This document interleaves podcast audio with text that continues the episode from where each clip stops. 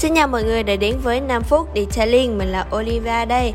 Chuỗi series này được làm ra với mục đích có thể giúp các bạn có được nhiều những góc nhìn trong cuộc sống qua mỗi câu chuyện được mình chia sẻ trong mỗi số podcast. Một phần nào đó, hy vọng các bạn sẽ giúp bản thân bạn ngày càng phát triển và hoàn thiện hơn.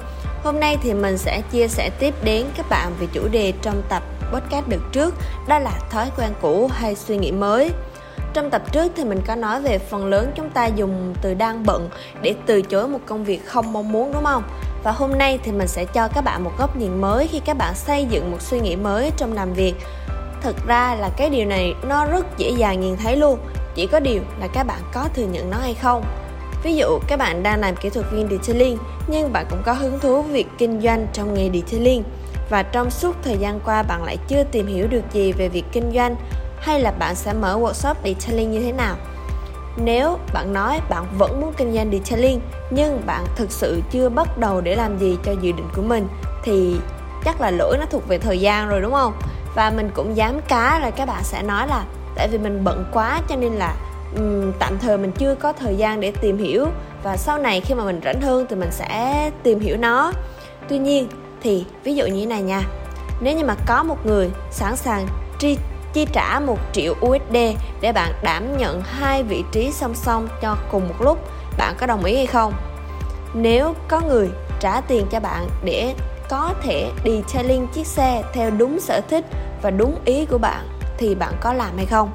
Chắc chắn sẽ không ai có thể từ chối với những cái giá trị như thế này và mình cũng dám chắc rằng bạn sẽ làm mọi thứ để đốc thúc bản thân nhằm nhận được khoản tiền khổng lồ đó và điều buồn cười trong câu chuyện này là đột nhiên quỹ thời gian của các bạn lại trở nên dư dả đến lạ thường.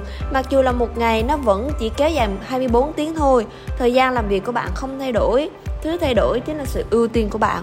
Ví dụ trong câu chuyện trên thì bạn lại đột nhiên có sự ưu ái trong công việc hơn để nhận được một triệu USD chẳng hạn thay vì dành hàng tiếng đồng hồ để lướt web, để nhắn tin, để xem TikTok đúng không?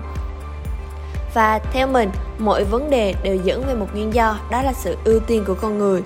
Nếu mình thích thì thời gian nó không còn là vấn đề nữa. Giống như việc mà mình thích tiền thì mình sẽ tự động dành một khoảng thời gian trống trong lịch trình của mình cho nó. Đương nhiên, vì mình thích nó và mình chọn nó, nếu mình đã chọn rồi thì thời gian để hoàn thành nó không còn là vấn đề nữa. Mình sẽ tự khắc biết cách sắp xếp thời gian.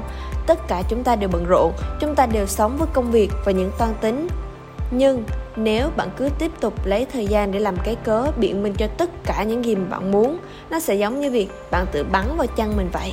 Điều đó nó chỉ ngăn cản bản thân của bạn tiến bộ và bạn sẽ chẳng bao giờ hoàn thiện được thứ mà bạn thích.